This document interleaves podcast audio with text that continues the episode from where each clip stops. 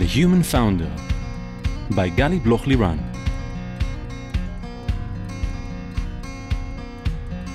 Hi, I'm Gali Bloch Liran, and welcome to The Human Founder, the podcast where we speak about the mental aspects of the entrepreneurial journey. Entrepreneurs often describe the emotional roller coaster that is embedded in being an entrepreneur or investor, where you experience the lowest of lows when you can't pay the next month's salaries, and the highest of highs when you see Mark Zuckerberg's face in the room when he's buying your company. And it's from that place of uncertainty, the need to constantly self manage ourselves, keep up our energy, and be mentally resilient in order to deal with everything. Well, it's not easy. In each episode, I will be talking to entrepreneurs, investors, psychologists, being their sounding board, with the goal of creating a space for this less spoken about layer, which is the mental aspect accompanying the entrepreneurial journey. I will also share tips and tricks to help boost your focus, clarity, and mental resilience. Today, I have the pleasure of speaking with Eden Shochat. Hi, Eden. Hello, hello. And I'm very happy to have you here with me. Thank you for having me. Eden, you're an entrepreneur turned early stage investor at Aleph, a venture capital fund with $550 million under management. Prior to Aleph, you were a general partner at Genesis Partners. As a serial entrepreneur, you also co founded Face.com. We'll speak about it, a global leader in massive web scale face recognition in social network, which was acquired by Facebook in 2012. And we're having so many different topics to, to, to talk about them today uh, from your days as a founder, entrepreneur, and turning to investor. And I want maybe to begin with this exactly, you know, highs of highs moment uh, that you just, I mentioned that you just told me a few seconds ago. You're entering a room with Gil, your co-founder, uh, for a meeting. Uh, interesting in interested in buying your company, and you see Mark, and we're talking about which year was it? So uh, we actually don't see Mark. Okay. So um, one of the funny things about Face.com is that everyone thought that we're in competition with Facebook because Facebook mm-hmm. did have at some point a face recognition feature.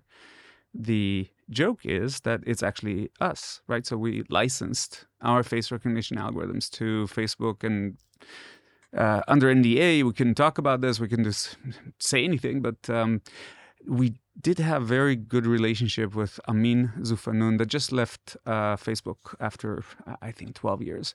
So and he ran Corp Dev and um, we had that deal and it was really hard deal to do to make and and Amin was wonderful like uh, Iranian born um, loves Israel just a great guy and uh, he sends an email saying hey I hear um, Gil and you are in uh, San Francisco how about we get together said, fine. Uh, two days before the meeting, uh, he sends, hey, a couple of product people want to join. Obviously, we think that they want to bitch and moan about something around the API, and um, that we provided them. And um, because we very intentionally did not provide uh, mobile capabilities, we basically said if they ever go mobile, we should make it that they will need to buy us. Mm-hmm. Right. That's that's how the agreement went. And so we're we're sure that they want to bitch and moan. And I mean, we meet and it, it's great. And um, he says, "Why did you raise money? Why didn't you come talk to us about acquisition?" Fine. Thirty minutes in, we talk about cap tables, boring stuff. And I ask him, uh, "You said a couple of product people want to join." So yeah, uh, Schrep is coming. Schrep is now the CTO of uh, Meta. Um, great, great, discuss- pretty boring discussion. Um, but 30 minutes in, I, I said a couple of product people uh, are supposed to join, and he said, "Yeah, Zuck is coming." Product people. product people, exactly. So the product he, people. Yeah. The so, product. so, so so definitely a, a product person. a. Product. um, and and having him come in, I think the key thing is he said, "Hey, so what? How are you thinking about face recognition?" And we we spoke what our vision was, which w- we thought was quite broad, mm-hmm. like identity and what it means, and and then he said, "Well." That's not big enough, and started talking about how he sees it, which was bigger. Um, and then as he left, uh, because uh, I think he said um, that he was late to his girlfriend at the time. Mm-hmm. She just graduated um, from uh, university, uh, I think medical school. And he looks at Amin and says, Well, if the numbers make sense, we should make this work. Um, Deep so, product so, guy. So yeah, so he definitely bombed uh, that meeting. Did, So did you understand in that specific moment um, how big it is? Um, I guess that at least mentally, so I, I was so out that when we left to drive, uh, the next meeting was with uh, LinkedIn Corp Dev, hmm and I, I couldn't turn on my car. I forgot to hit the brakes when I and I, I was trying to turn on the car and we, we call car service and they ended up coming after we had the meeting and, and they just laughed and, and kind of like yeah it's it's working It's like So, yeah. you were overwhelmed from what yeah happened so, back in the so room. yeah It's like I'm not sure Gil remembers that but uh, it could be nice to talk to him about it to reflect back. but but yeah so at least mentally I was I was uh, totally out of it when you think to, it was like 10, 12 years ago. That was 2012, so 10 years 10 ago. years uh, ago. 10 years ago. So when you reflect back today about the entrepreneur that you were then and this, you know, uh, meeting, uh, pivotal and meaningful meeting, what do you think about it like uh, from a bigger perspective today? Uh, that was freaking lucky. Um, look, the issue is, uh, and and we all were, uh, we could, we kind of had the inklings of a business model uh, at the time, right? We we actually started the company, and we it was so clear we don't have a business model that uh, Yaniv, our co-founder, CTO, actually wrote code in assembly code um, just to reduce the cost because we had no idea how we are going to make money. So we said at least that uh, we, it should cost less. Um, so so it shows you kind of priorities. Um, so if if I reflect back, I think Michael, my my co-founder at uh, Aleph, said it very rightly when we were thinking about Aleph. He said this is a unique moment in time. You still have kind of that experience, and there needs to be a change of guard, and this is the younger population, the people actually that worked and in the new generation, the new era. So in, in many ways that that jump started Aleph. It's beautiful to sometimes reflect back and see how a specific moment in time paved the way uh, for something bigger later on, but only in retrospective we can sometimes connect the dots and to see Absolutely. what led uh, to another.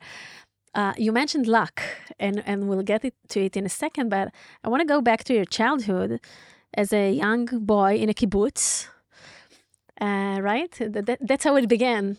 That was the young Eden. What's uh, what's the how do you say leina I, I just thought about it now. I don't know communal. Uh, I- I'm not sure what is the right term because I'm not. I don't think there is such a uh, thing in other places, as far as I know. But a com- communal area where all the ch- children actually sleep together, not with their families, but with their uh, peers, actually with their the children in their ages. Yeah, how to fuck up your kids in the shortest possible way. Um, I, I, I actually don't have an issue, but I, I still remember like as a three year old waking up at night hearing another kid crying for his mom, and it's you think back and you, I think about my kids and like how can you actually think that the kids shouldn't be with their parents? That- That's just like it's it's crazy. Um, but yeah, that so actually, so I we left when I was three and a half and, and left to Nigeria. So it it was a limited period, thankfully. so you began in the kibbutz, you left to Nigeria, and they, then later also to Liberia. And like, how was it to spend your childhood in different places? What did it give you to your personality traits, to your strength, to the way that you cope with things? How did it build you? I have no idea. You had no idea. So I, I, I can tell you about things that happen, which is again when you think back, I I, I still have an issue with my eleven year olds. It's like uh, when when they go out with our puppy, it's like. Can you go out? Is it too dark? Is it not? Mhm. Um, wh- what's in the area? So, and and they're like my twins are eleven, and when I was eight, uh, I was actually flying. You had only one flight between um, Israel and Nigeria once a week through uh, Switzerland, Mhm, and so I was flying as a UM and unaccompanied minor. mhm. And one time I missed the flight, and so I'm in Switzerland All For- by myself. for a week, not by myself because it's a UM. Yeah. So the stewardess. So I actually had the airline stewardess coming in twice a day to check on me, and I, I'm like eight year old, and I'm I'm shocked that that was even possible. Mhm. Um, so I, I I wouldn't be able to say like what it how it impacted. It definitely. I was I was thrown out of well now that I think about this I was thrown out of school twice. So in Nigeria, uh, they were still it's an American school and they were hitting with a ruler when Really? kids were Still uh, in this time. yeah, which again Mhm. crazy and um, and so I stopped going and and just learned uh, by myself and when I, I went back to Israel I, I I kind of figured I was in sixth grade I came in uh, fourth grade but I was I was learning the sixth grade uh, materials. But that was kind of like I think the key thing it impacted it was so boring in Nigeria. There's nothing to do. Like Ibadan a 15 million people city nothing to do. So i learned how to program. So I, I should be very very thankful. That that for me that was the key reason why i could become an entrepreneur later. Mhm. So, one hand is the fact that you can teach yourself and and say that you are bored. So, what do you do with your time, and how do you leverage your inner skills and the things that you want to learn? But the other thing, which maybe comes also from the experience in the kibbutz and then later on flying alone when you're at the age of eight, is like learning also to count on yourself and and, and to know that okay, there may be a mess. Maybe I don't know how to play with all the cards that I have, but I trust myself that I I'll find a way. And you see it later on along the way that you have 16 years as an entrepreneur from one company to another, something that tell me if if if it makes sense to you, something very strong from your inner abilities, you know, that to lead yourself in this entrepreneurial journey from one thing to another, to trust yourself that maybe you'll cope with many challenges, but you'll figure it out in this way or another. So the, the honest response is i had no idea how, how hard it is to be an entrepreneur Mhm. and so like we clu- usually the- don't know yeah, it yeah, in advance. yeah the cluelessness is actually a feature not a bug uh, there so It's part of what makes us do it because if we would know everything, yeah it would like it, it it's much um it, it has become easier uh, in some ways and harder in other ways um in in the last 20 years i say Uh, but um like uh, the the one thing is not accepting the status quo Mhm. is something that you do kind of learn because you know you can change the world around you and I, so I've, I've had a lot of those experiences growing up so maybe like the discontent with the status quo would Mhm. be one one takeaway yeah, it's a good one. So this con- not accepting the status quo, and we continue with your life, and and after school, and and after the army, and you actually find yourself starting to work, actually in Nintendo, right? No, so I was working at That's- Nintendo when I was fifteen. Fifteen. That So young. that that's that actually why I was I was thrown out. Of, uh, I think to this date I'm, I'm the only one that was able to get thrown out from Metro West. Like, it was really hard to get thrown out.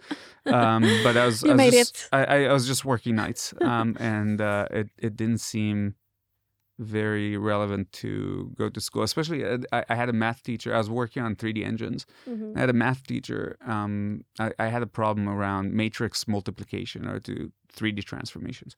And I go to my teacher and ask her, listen, so I have this issue. Uh, it's working in these conditions. It doesn't work in those conditions. And she said, no, no, you 3D transformations are with sinus and cosinus. It's not with matrices. Like, no, no, I'm, I'm sure it's with matrices.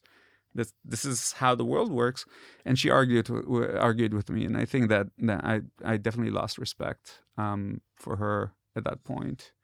Um, but yeah, I, I just didn't feel that uh, school was actually giving me much, and I, I hit almost a hundred days of uh, non-attendance. And at w- what I heard is I was the second class of uh, of the school, and I had to report to Ministry of Education once you cross a hundred. So we we had a mutual agreement that um, I should not continue in that school. And So yeah, and then so I was working. Yeah. I was I was working a bunch, right? It's um I was in a something called a demo scene. So kids, I was 13 at the time, and you wrote code in pure assembly to build worlds. Uh, like there was a group called, Future Crew, and I was part of a Finnish group called Avalanche, and we were competing. So I was 13, and I flew to uh, to Finland. That was the competition assembly, You see, you you weren't afraid to fly because at the age of Oh, yeah. eight, you already did it by yourself. So it's no, like 13 everything. is yeah. 13 is old, It's- right? it's old. I, I actually did. age I, I did the uh, my my But you're still afraid that you're twins at Yeah, the I'm- 11 years. it, which is silly, right? But um, I, I wanted. Uh, my parents asked me whether I want to do a bar mitzvah uh, party or fly out to the U.S. and uh, and I said fly out to the U.S. They didn't have time, so actually I flew in into New York and met with an admin of my father's company who he never met, Mhm. and she and I traveled the U.S. Uh, for my bar mitzvah tour. So it's like, yeah. Sounds Uh, fun. But I was 13 and, and I was competing in Finland and uh, there was a Nintendo recruiter um, in the competition. And so when I was 15, I started working there. one one thing led to another. Yeah. And after the army, when you actually you you decide you want to become an entrepreneur, you just start and play with things. It's um inner calling. How how the beginning happens actually.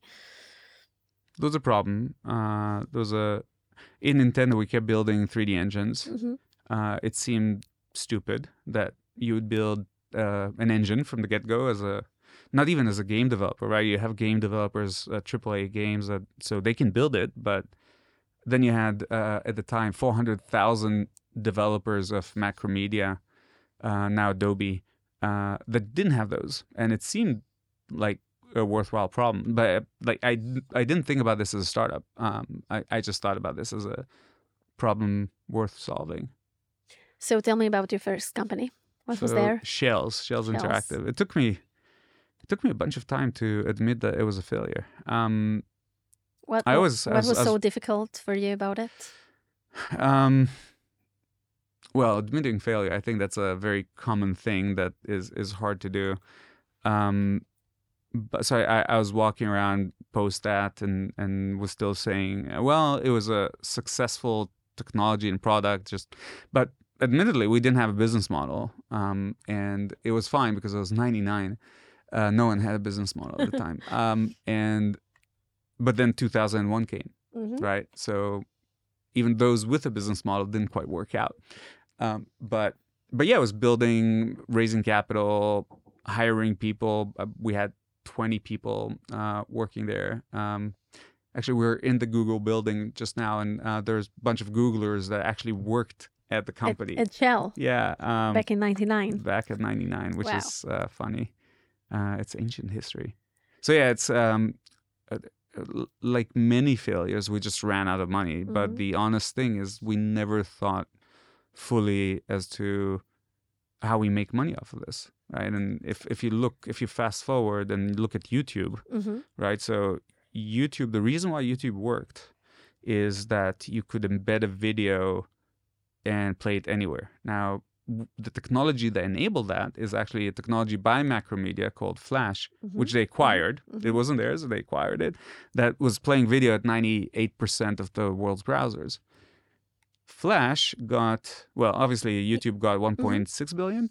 Flash got a thousand bucks and they enabled YouTube, right? And we had a similar issue, right? So we were building authoring tools, but weren't making money off of the content. So it was just like naivete, and uh, and I don't think I ever found, at least in that stage, the mentors. I hate the word mentor, but Mhm. collaborator, hmm um, in order to discuss really Mhm. like how do you make money off of this? It's like you describe it, and it seems like it wasn't in your consciousness to think about money. Like, how do we make money out of it? We have an idea, it's really nice. It's still the naive part of entrepreneurship.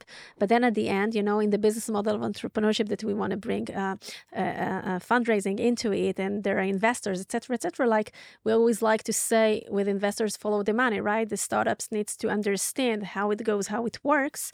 And it's like you're describing something a bit naive back then in 99 that you just wanted to build something you had a nice idea but that wasn't on your the top of your mind That's a good observation. I, I think so. I, I could blame the kibbutz, right? I think kibbutz we're not blaming we're No. taking responsibility you know we're Yeah, learning from yeah, mistakes yeah, no, and- we're and- not and- blaming but that's actually my point. So I could blame the kibbutz. I, I, I think the best way to describe kibbutz is that you can share everything as Uh-huh. long as you have nothing. Uh-huh. Um, so maybe maybe that part. But but really, um, I think that in general, you, you need to remember the time, right? So Mhm. eyeballs, um, and and you could convince yourself wrongly that hey, I'm building an authoring tool, and all those people will look at whatever is authored, and those are eyeballs, and we'll find a way to make money off of them. But if you look at Wix right now, right, Mhm, they're an mhm. authoring tool Mhm. which creates websites.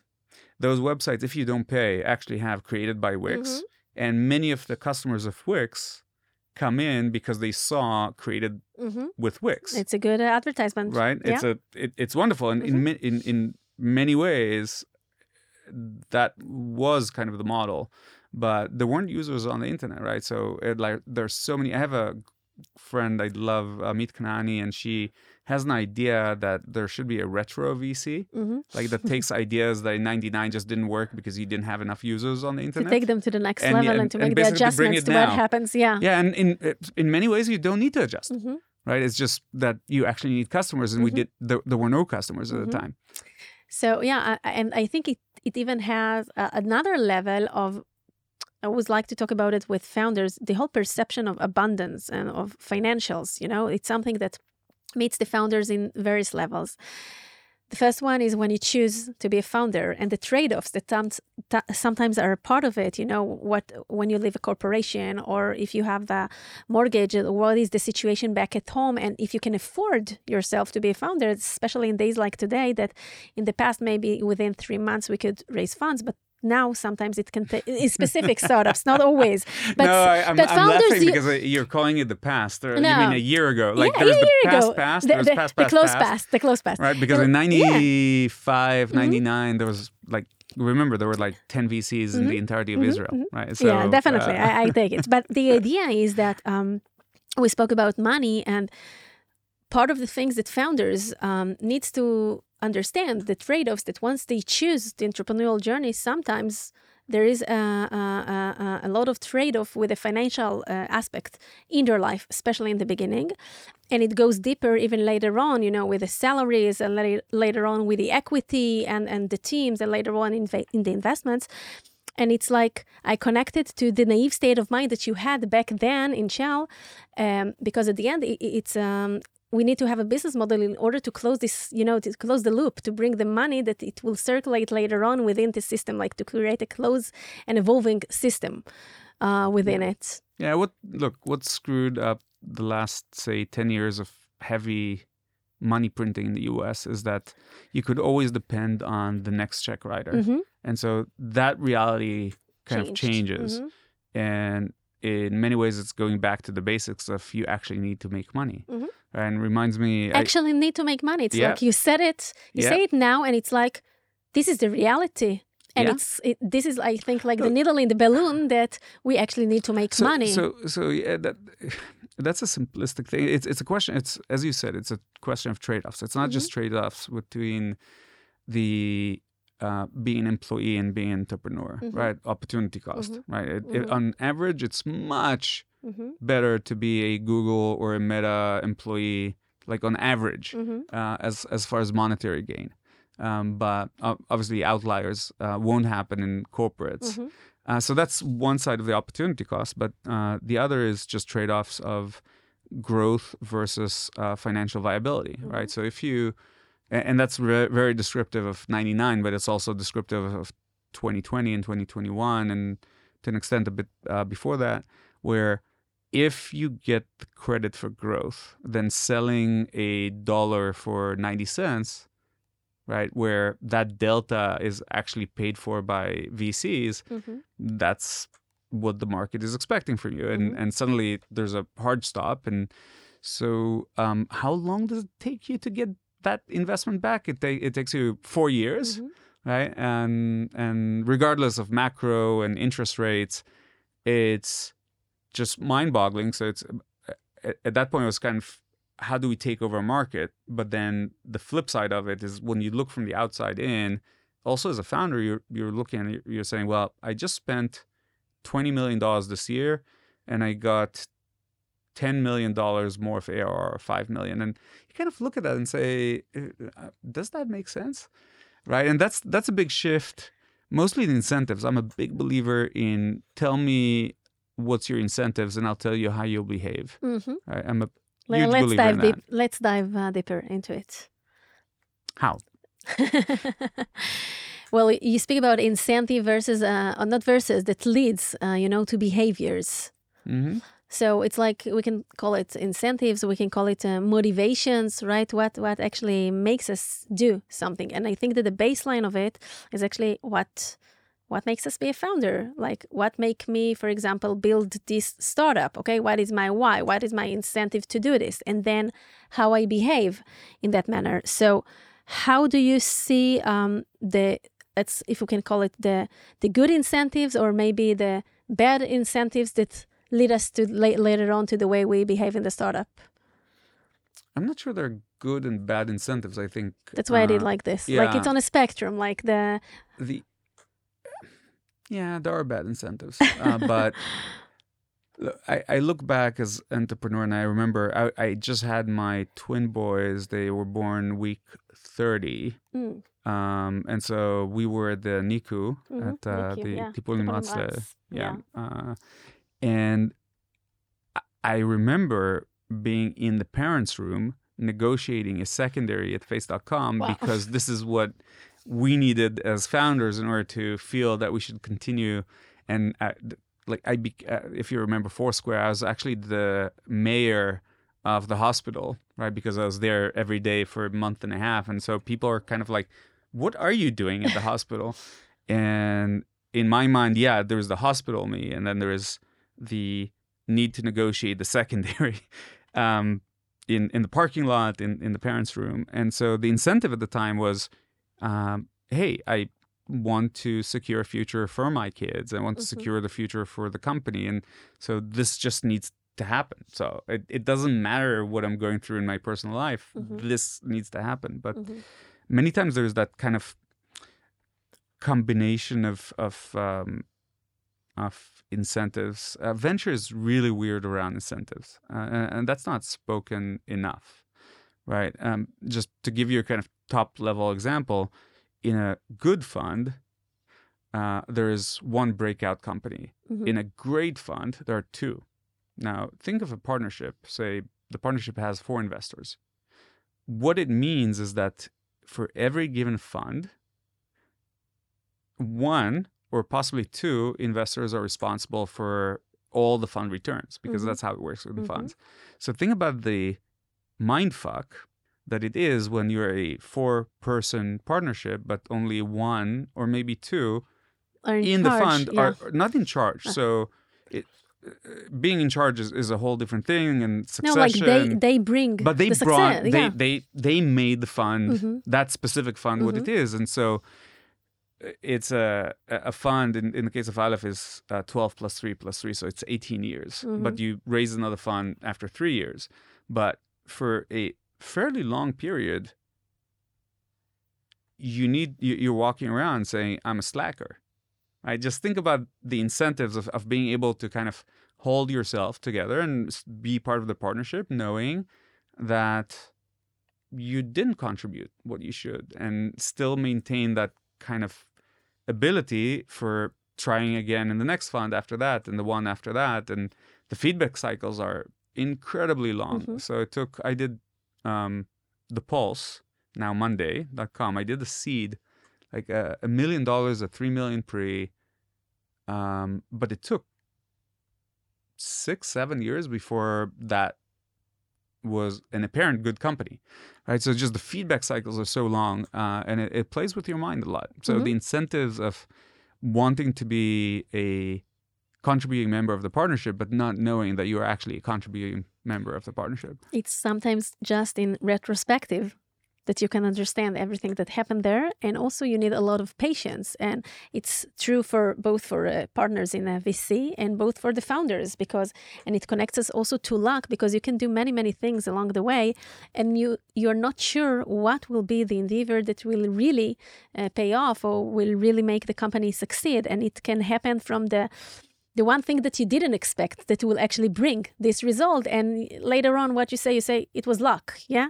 Yeah. But uh, we can debate about it whether it was luck or that I'm planting many, many, many seeds and I'm working towards it and I'm making, uh, I'm advancing it, and then one of these seeds really grow up to something. So it connects the two points of how we need to behave and to be, you know, um, calm and, and, patient about everything that happens and to balance it. Because if I go back to the example that you mentioned that you're in. Um, in the NICU versus the secondary, that you all the time needs to uh, uh, manage this inner conversation that you have within you. Okay, I'm, I want to take care of my children's future on the one hand, but I want to be present with them at the same at the same time, and I want to support my spouse at, at at the same time. But how do I split myself to all of these um, uh, uh, parts that I actually I need to function in it, and then later on, um, in the same way that you plant so many seeds that later on just one of them succeed, and it's a lot of um, inner mental work to hold this complexity together.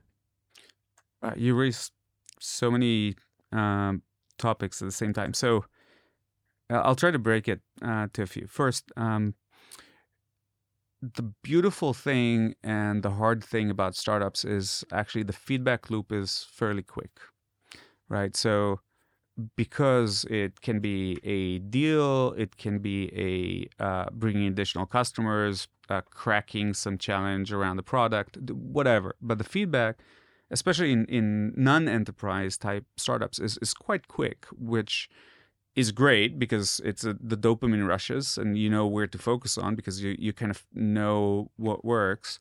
But the bad thing is that it's pulling you completely, right? So, and I, I don't need to tell you that, and I don't need to tell many of, of the listeners, but it's um, because of those dopamine rushes, because of uh, the fact that there is a satisfaction by building something, Mhm. then it pulls you so strongly that it's actually hard to do anything else, right? And um, It's addicting in a way. it's it's totally addictive. Um, interestingly, the best founders I know, and I, I always say that, but uh, now I have a few candidates. But I always what I always said is that if I ever have a cloning machine, Mhm. uh, Yuval Kaminka and Roy Tskovsky from uh, JoyTune Joy simply simply. um, would be first in line if I ever have that. And and Did you tell them this in person? Oh yeah, Yeah, yeah, okay. absolutely. And uh, you, you can like there. I, I, I love Yuval. I literally love Yuval. And was I, here I as learned well. there. I I learned from him. I learned almost like every time we interact, and um, he is really, really, really good at not planting the seeds. Mhm. So he's really good to say these are the things that matter. This is how I will create the incentive systems, meaning what are the targets, what are the KRs, OKRs, right? Um, in order to push all the company towards that direction. And by definition, I will ignore many opportunities. And Laser focused to what he wants to go, where he wants to go. definitely well he constantly reevaluates and, Mm-hmm. and that team reevaluates but it it almost that he doesn't have fomo Mhm. like e- everyone has fomo and in and for him uh, he reminds me of michael my uh, at, at aleph where uh, michael doesn't have fomo about investments and it's it's such a Do you have? I still have some.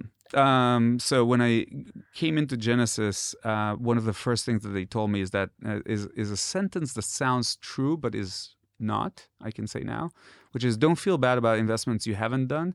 It will give you more time to feel bad about those that you did, and uh, and it, it's actually counter to anything VC. Right? VC is all about the outliers. So you should actually daily feel bad about those that you didn't and figure out i love ray dalio and principles right? So principles is, is a way to kind of mm-hmm. post mortem and, and think mm-hmm. about it. And you need to constantly think why did i miss that? And mm-hmm. what can i change in my behavior um, that would make it so that I'll, I'll make that investment um, in the future. And but but the flip side the important thing about about venture is that it's there it's actually you plant a lot of seeds, right? And it can be about deal flow, and it can be about um, follow-on investments, and it can be around just helping out the company. Uh, I'll, I'll, I'll, tell you something like totally random that just happened now. Um, there is Web Summit, which is like crazy, seventy-three thousand people. I'm I'm an introvert in in in, in basic, and so I never go to something like this. But after Web Summit, they have a smaller conference, um, just 250 people, called Founders, and just came back last week. The the very smart thing that Paddy is able to do there is that uh, he's mixing the people all the time. So Mm-hmm. you don't get to sit to where you want at dinner. You're assigned. You, you same with lunch, uh, round tables. So they force you into round tables with other people. Activities. So going to one of those activities, winemaking, which Mm-hmm. we screwed up totally. My the team I was at, including myself, we we screwed it so badly. We're I, I think we were the worst. And but traveling Was it white or uh, red? red, and Red. You, you had to compro- to compose uh, three different wines to get uh, the target wine that they gave us, Okay. and we kind of we apparently we didn't listen that wine number one is the base, and so we decided that wine number two must Mm-hmm. And, be the and base. it's chemistry, you know, yeah, it's, chemistry. and it's taste, and I, I, I but we didn't listen. yeah, This is the postmortem that we do. We Yeah. didn't listen, right? Yeah, oh no, we definitely didn't listen. But on the way back uh, on the bus, uh, I sit with with a bunch of uh, of people, and one of them is is complaining or, or is sharing the hardship that he has a 800 person office in New York, and in a good day, 50 people come now. And for him, it's it's really hard, and, and it's it's actually it's it's an important topic, and we we discussed that, and then um, and then I hear he is actually the founder CEO of Noom, which is one of the uh, fastest growing B2C apps in the world um, around uh, lifestyle wellness, um, weight reduction, etc. And we start talking about Simply, right? About Joy Tunes and um, about how you do TV advertising. And he said, Yeah, we're advertising $100 million a year.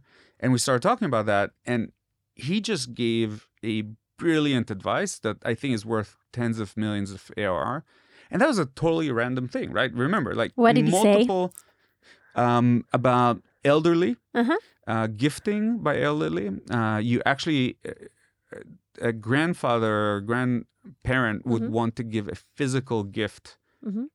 To the grandchild. Mm-hmm. So when you pitch them, even though it's an app, Mhm. what you want to pitch is a box Mhm. that then Something physical, grand- tangible exactly that that they they can can come and give that the, the attachment, the connection. to exactly, which is just it. It almost seems so obvious, obvious, yeah. right? But sometimes But- the obvious, most obvious things are the simplest. and, and he the- tried many many many Mm-hmm. things so um, but but the point and it goes back to luck right Mm-hmm. think of the number of random things that needed to happen right so i was this close not to go to lisbon because uh, i had no one to watch over my kids Mm-hmm. so number one even choosing to go there then um, choosing the specific event because there were multiple events Mm-hmm. around founders uh, then uh, finishing last and so going on the last bus sitting at the area starting to talk with the Mhm. person talking with them about b2c like so many circumstances that had to uh, align Yeah, to one multi- result, right? yeah if you multiply that uh, multiply that then the likelihood of that happening is like sub 1%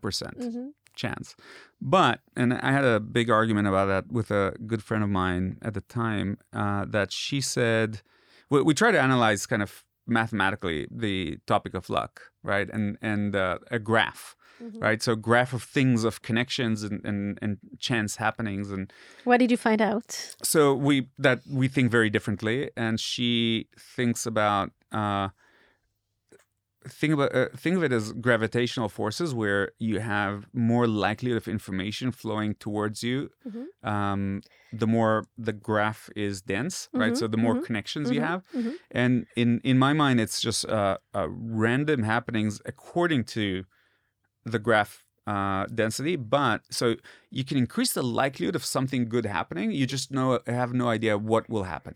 It's Right, also a and- matter of you know cognitive bias of awareness, actually, of, of of awareness of those things, also to see them, to be able to see them.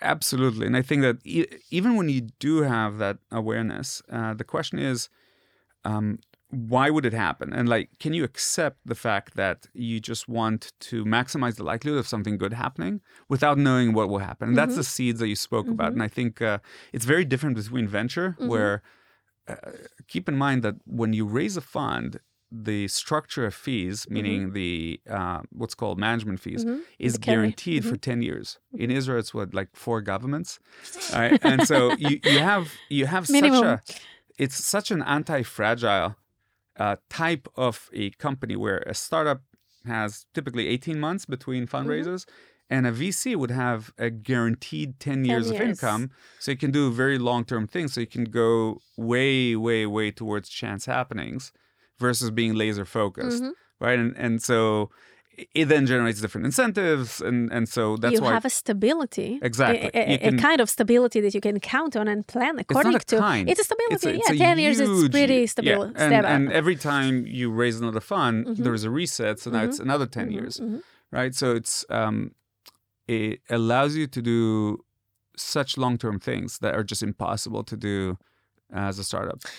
And maybe um, we can jump between the things, but it's a beautiful uh, shift and, and new perception to look at and to look from that as an entrepreneur and a founder, everything is unstable and you're living in a VUCA world and everything is uh, uh, uh, uncertainty and, you know, the, this volatility of everything and, and everything that changes all the time. And when you turn to the other side uh, to be an investor, so it the, the perception is changing and and the way that you treat later on uh, the founders the fact that you have been a founder in the past can give you a lot of leverage in understanding them and what's going on with them and the way that they act the way that they function and and to see them in a better perspective You're right, but I'll say something that is against my vested interest, okay right? So that's the uh, common wisdom. hmm right? And um, just to push back with numbers, right? Mhm. So if you look at Israel, right? Mhm. So the three best investors in Israel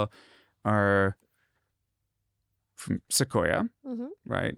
Uh, Adam from Bessemer, Chaim Mhm. from Sequoia, Mhm. Adam from Bessemer, and Michael, uh, Mhm. my partner, uh, originally that's, from that's your Benfar. scoring or it's like well known No, it's uh, returns wise. okay Um, so two of them were never operators, Mhm. and the third one was in the dinosaur era. hmm Um, if you look globally, Mike Moritz, right? He was a journalist, hmm which is amazing because that's network building uh, and and kind of investigative uh, journalism.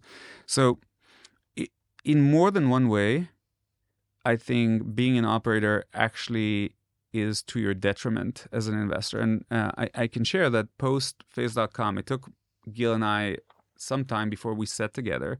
In Face.com, I founded the company, but I was a chairman. So I was it was the first company I was not an operator. why Um, because I was running. I was there's a why there right Yeah, yeah. because Obviously, it's like I was it's not CT obvious Yeah, I was the CTO of Eternity, so I was kind of busy at the time. But uh, and That's and not a good advice to give to the founders, right? No, because you a want to have them one hundred percent in ter- the in the. look, uh, there's so many things that I've done wrong in Face. Um, but post acquisition, Gil and I sit together, and beer one we don't talk, beer two we don't talk, beer three we don't talk, beer four. Whiskey one, beer five, whiskey two, and then Gil says the first two years with you were miserable. Mm, and he's right right it um, for many operators turned vcs it takes a long time if at all before you can do before you can go hands off right so as an as an investor you're the authority versus responsibility right so the authority you have counter to popular belief is actually fairly low right so in an extreme situation the board can terminate the ceo I could say um, I lost faith, so I'm not investing in the next round. But these are such extreme things. mhm. In the rest of the time, it's convincing. Many times it would be that I'm wrong, anyways, because the founders see the company in a continuous basis. I see it in discrete, like f- photos. Mhm. Right? I don't see it in an ongoing basis. So they have the context usually to make much better decisions than I could.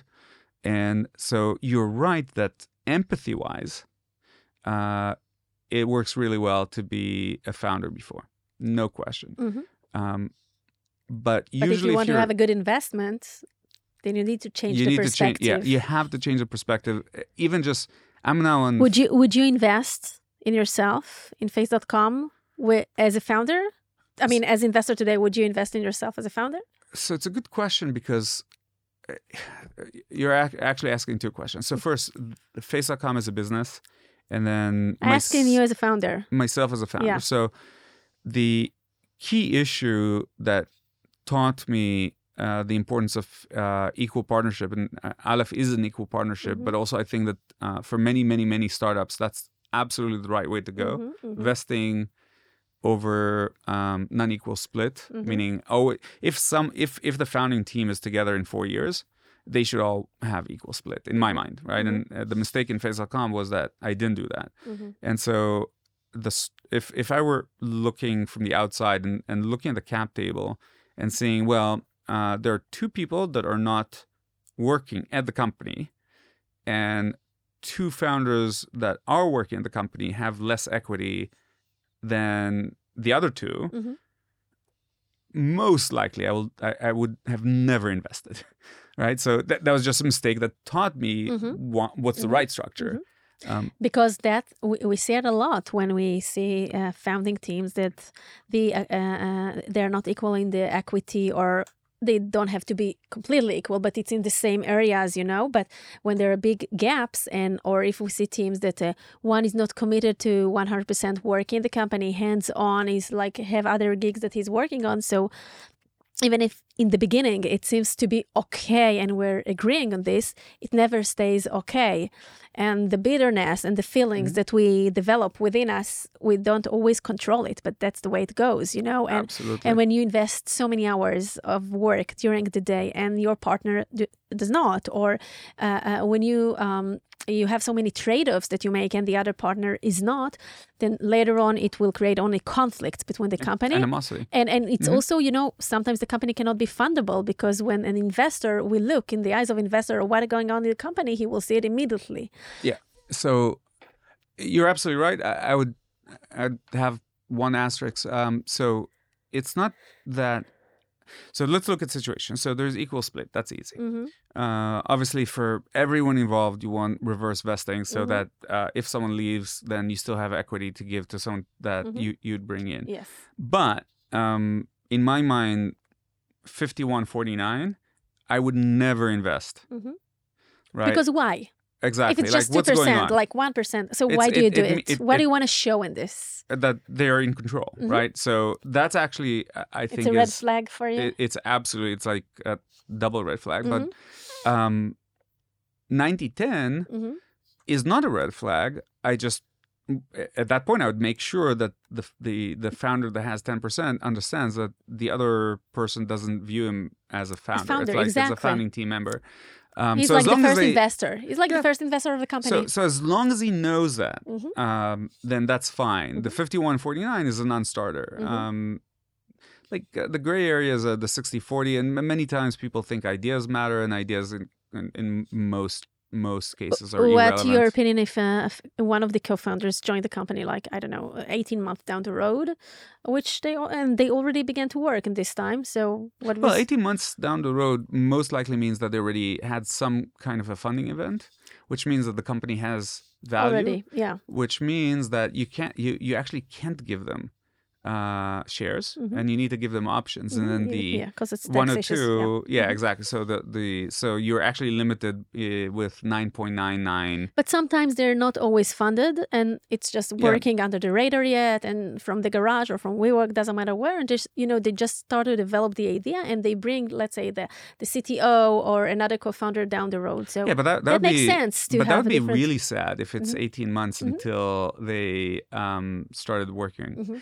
Uh so let's let, let's talk about 3 months Mm-hmm. or 6 months and yeah in my mind actually i i would much prefer um or i believe that the equal split is is more important because Mhm. if you look at the because journey you ahead long, you look long term. yeah if you look at the journey ahead Mhm. those 3 months or 6 months actually are meaningless hmm Yeah. So let's continue with the um, uh, uh, equal split. And tell me a little bit about Aleph and the way you work and the way that you manage the partnership because, you know, um, very strong investors with a lot of knowledge and a lot of experience already that have different angles for different things. Obviously, you will agree on many things, but there will be many, many things that you disagree or think differently. And with, this is also good because we want to have a variety of opinions in order to make the best decision. But how do you manage it within uh, yourself? So that, that's an excellent question because it's it, uh, uh, there's I had a lot of learning uh, in that area, and some of it is not because um, people were doing it wrong. It was just um, the default was different uh, historically, and I'll, I'll, explain. So, if you look at uh, funds in Israel, all the entire VC industry was created 93 through 95 through a government program. Who would mm-hmm. think? Uh, called Yozma, mm-hmm. and I was part of Genesis, and Genesis was like all other funds um, in Israel at the time, and hierarchical partnership uh, that worked with consensus. Mm-hmm right? And there's nothing worse than consensus when it comes, much like you say, right? So if you look at venture and if you distill it, it's uh, kind of two axes. There is the um, right, wrong, and consensus, non consensus. And if it's consensus, uh, well, if you're wrong, who cares? You might get lucky, but if but it doesn't matter. If you're right uh, and it's consensus, then it's likely that the deal will be very expensive because it's consensus. Other investors understand that it's a something that is worthwhile investing.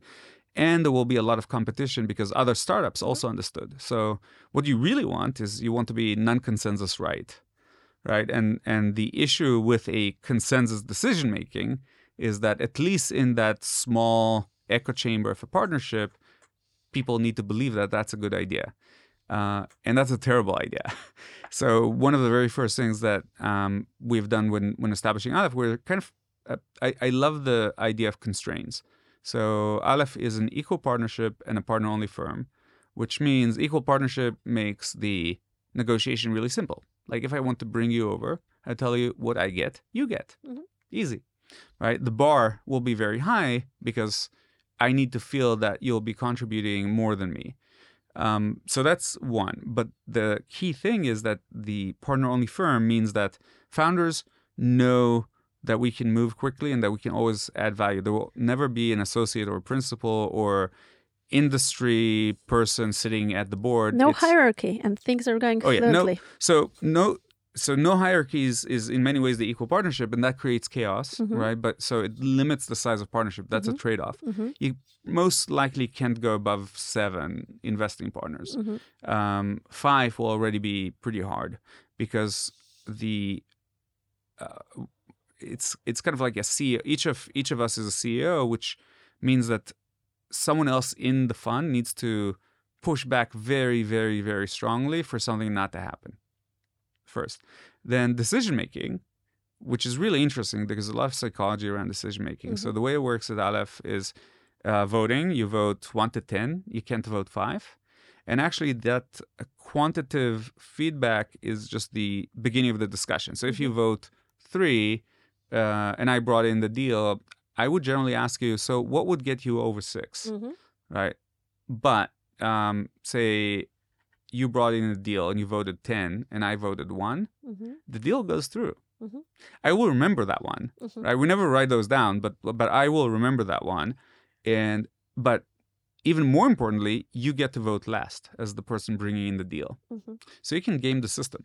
So we intentionally built a system that you can game uh, for there to be non-consensus decision making. So if you have strong opinions, right? The funnel of VC is uh, I meet 500 companies, or I I in, I get to see 500 mm-hmm. companies. I meet about 40 mm-hmm. a year. 40, that's For, it. That's it. I okay. meet about 10 for a second meeting, and I do zero to two investments a year.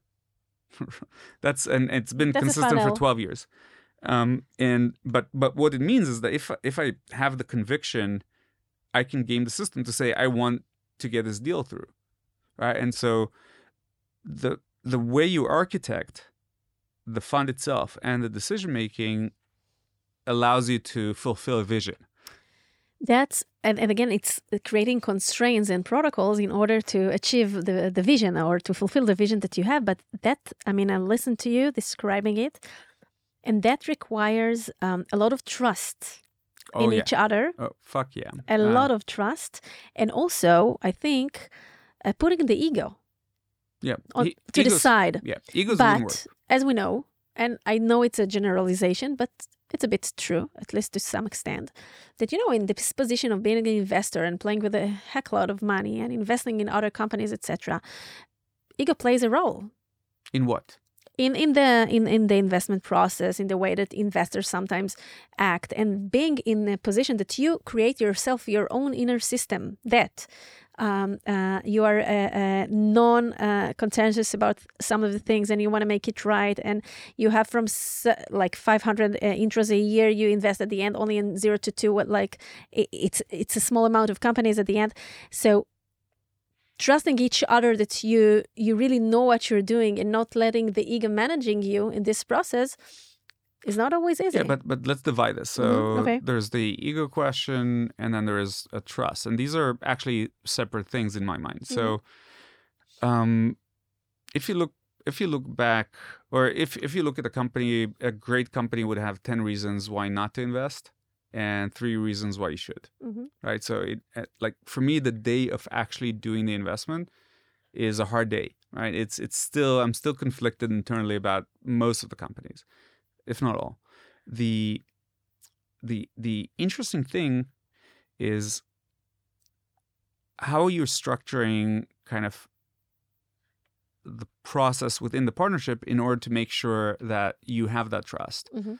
Um, because again, non-consensus. Mhm. So uh, if you look at COVID, we actually uh, made sure to meet face to face throughout COVID, other than the major, major, major lockups um, and created this kind of safe bubble uh, at the time when like quick tests were actually expensive. Mhm. Um, we just forced like daily. We came in daily and made sure that we test ourselves and, and create You the of the partners, yeah. so and Yeah. and and a good bunch of the team, Yeah. right? Because the um, the biggest team in Aleph is actually software engineering Mhm. that build the tools that allow us to do Mhm. a partner only firm, right? Mhm. So we we need software uh, in order You to need tools. we need tools Yeah. Mm-hmm. and, and we need to scale ourselves um, and so w- we were there because the only way to create the trust and that applies also to new investments Mhm. like the the the kilometers i walked with founders uh, by the beach uh, in that time i think was the most i walked uh, ever because the only you need place to you could that take, trust uh, yeah, the only place you could uh, back then, uh, you know, build relationships Yeah. and walk around. Yeah, yeah, and and and it was it's super important. I think that one of the biggest issues in the 2020 and 2021 was kind of velocity of deal making and relates to your question about FOMO before. Mhm. And I think it's really hard and, and wrong on both sides. This is getting someone out of a cap table is harder than getting divorced, right? And um, there are no mechanics, right? When getting a divorce, actually, there is a process that is outlined. It's not very easy, it's painful. But with a cap table, you actually can't get someone out. So for anyone to do a shotgun wedding with a funder because they offered whatever um, very quick money, right? Tiger is a great example, and then they disappear, right? And uh, by design, and so I- think that's a really bad way um, to construct your next 10 years and building a partnership over the next 10 years. Mhm. And so within the, the, the partnership, you're absolutely right. And I think that that was one of my concerns uh, starting out with Michael. And it's disproved in any way. I, I still learn daily from Michael. It's amazing. And same with Are you Tomer. good friends beyond just being partners and Yeah, I- investors? Yeah, one of the key questions uh, that you usually ask is uh, if I'm now stuck at an airport for 12 hours because my flight is delayed, um, would I want to spend the time? yeah. Right, and and the answer is uh, absolutely, right, and um, and it- it it took a good amount of dating and just getting to know each other. Uh, we have to hit the pause in, in a couple of minutes, so the, the, the audience will have uh, you know the energy to listen uh, again and again. I want to ask a little bit about like you're very analytical in the way that you uh, analyze the things and in the way that you structure even the answers and even the mechanisms. I hear a lot of uh, like uh, you're modeling the things and one things lead to another, and it really it creates a lot of clarity in the way that you know we look at the processes. What helps you, you know? Um, balance your inner decision making um, you know the hell of, of things that you're managing in the day to day the stress the uh, you know, the, the responsibility that you have. How do you help yourself like balance those things? What do you do? Well, there are two things in, in that question, right? There is the question of um, the stress itself, um, and then also kind of how handle uh, how to handle it. Mm-hmm. And so, the very first thing is who you partner with, right? Mhm. And so, yeah, I'm I'm somewhat analytical. I'm like this uh, total OCD of a the most disorganized person. Right. So at my core, I'm a super disorganized person, and so that's why I I That's surprising me. uh, it, it's like it's it's it, it yeah you should speak with some but um No, because the way you communicate is like very structured and very organized. um and so by partnering with Michael and Tomer and Yael um you kind of see and you, you made that point earlier of how you comprise a partnership that augments each other and actually reduces stress levels.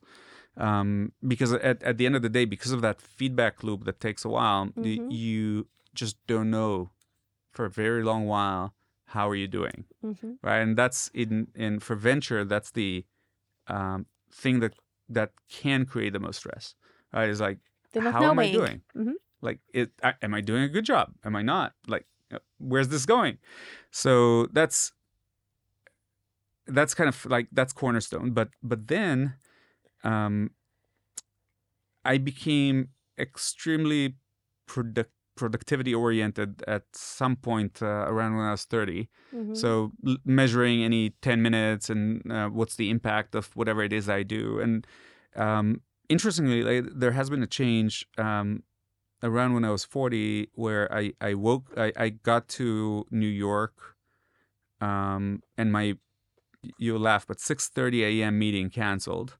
So I land 4.30 a.m. I already have a 6.30 a.m. meeting and I'm now at the hotel and nothing to do. And I kind of see a guitar there and I say, well, how about learning how to play the guitar? With Simply. With no, at the time, no. So it's it's it's terrible, but Okay. simply didn't have uh, the guitar product yet. So I they just started with the piano. so Yeah. I, I I actually bought a competitor. I, I'm a board member at Simply. Wow. Bought a musician guitar. knows it. Y- knows That you it. bought another yeah, app. yeah, yeah. Um, that's yeah, that that that's that's yeah. Um, so and then for two hours, I kind of learned wow. um, and and so what I what I kind of figured out at the time is that you need white space, Mhm. and I was Exactly. Mm-hmm. really terrible at white space. So because everything was so planned, then suddenly it, you couldn't put a needle through the calendar. Um, and the honest thing is a VC, and I, I it, it it takes some time before you can admit it, but you can cancel eighty percent of whatever it is on my calendar, and nothing will happen. Maybe good things will happen, Mhm. right? And You learn how to play the guitar. you learn how to play the guitar. And, and and one of the like Eddy Shalev from Genesis was a great teacher. Mhm. Where the, when they they, were, they wanted to recruit me, never mind when I offered. Like, oh yeah, we I, I can meet 6 a.m. Mhm. in Tel Aviv. I can meet uh, 10 p.m. in Mhm. Haifa. He was always available, which is like he, he was available for the good things that can happen, and that's a such a lesson that took me 10 years of, of being productive in, Mm-hmm. in order to kind of figure out That, that, that's a beautiful thing that you're mentioning here. And sometimes it comes from, you know, anxieties or the need to feel that we're important and or that we're progressing things and we're all the time having a lot of meetings, whether if it's you're a founder or investors and and understanding that this white space is so um, important for inner learning for silence a little bit for concentration and also for good things to happen Yeah, and i can say that exactly. from my point of view I don't like uh, that my um, calendar, and I have a lot of things to do, but I always leave those spaces because I know that my founders will need me at a certain point, and I want to be accessible for them. I want to have the time to to to to be attentive to what they need. So in order to do this, you or, you need to prioritize very very well, and you need to see what's very important and what doesn't need to be uh, in the calendar and also how do you consume more knowledge or more quiet or even breathing or meditating in order to be more, sharp, more sh- sharper and, and like more on spot to those who will really benefit from you later on and it's amazing how from this 6:30 a.m. meeting that got canceled back in New York that I guess in the same moment it was oh no what am I going to do with my time and I rushed into it and how do I handle this a beautiful new thing came to your consciousness and later on as a habit as a Yeah, so so yeah, I was. It, it wasn't anxiety at the time. I was just being pissed off of Mhm. hey, I planned for this meeting, but um, uh, look today. It's funny because it, I, I, in a structured way, I, I create those white spaces. Mhm. So Tuesdays are no meeting Tuesdays, right? I actually do the long, uh, the the work that needs more creativity, but uh, meditation. I've been doing that for a while. But but the key thing is um, in being available for something to happen Mhm. is uh, you summon it into your life also you. That I don't know. Uh, Yeah. I'm I'm not a big uh, believer in some, but but it goes back to luck, right? The exactly because it's the, opportunities. serendipities and Yeah, you create serendipity. So- so exactly that's what I actually- meant Like luck is evenly distributed. It's Mhm. it's on you. The onus is on you in order to turn that into something Mhm. that, that actually works. But the the so now quarterly I take three days just for learning n- something new. So in those three days, totally unstructured. I have a reading list and at home or you go somewhere yeah, I used to actually book a when I lived in Herzliya. I actually was booking a hotel room in Tel Aviv for those days, and just so I, I'm just out um, now. Uh, less so, but yeah, it, it can be just walking by the Mhm, beach and just mhm. making sure that you have the materials uh, Mhm, handy and Mhm. a topic that actually deserves learning. Um, but I, I don't think it's prioritizing uh, necessarily. Like uh, you, you always have more tasks than time. Mhm. High priority tasks, Mhm. things that can actually have an impact.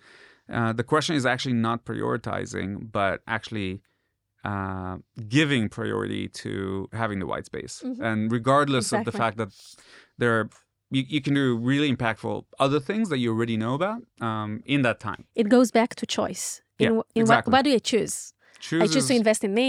I choose to invest in my children. I choose to invest in my time of learning, of Yep. uh, of uh, uh, uh, getting Totally. something new into my life, bringing something new into my life. And at the end, I believe that everything comes back to a choice, which can be from the mind, from the heart, but our inner choice in how we want to handle things, how we want to build the startups. And even uh, when you make an investment in a startup, why do you choose the startup to, that you choose? Because why he chose to go to this path, you know, what was his why, what was his reason, everything connects together. So I know we're running out of time, but uh, just one point. I'm just that, keeping the time in your calendar, you know, because Yeah, uh, I, have, I have three more minutes. I'm minutes. respecting your, your Uh, time. I have I have three more minutes because I need to go. Uh, but but um, a beautiful thing that kind of I, I realized after working with Michael. So Mm-hmm.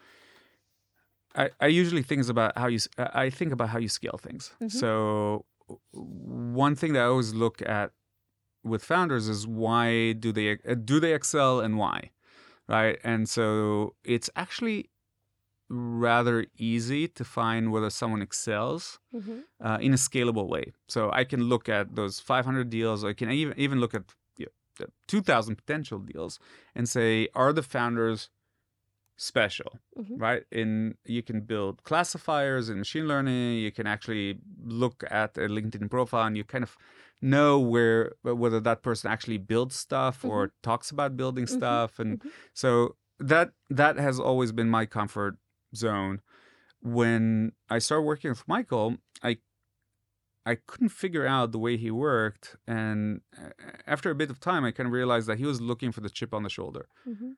Which is interesting because that's a stronger prediction predictor for excellence but one that doesn't scale.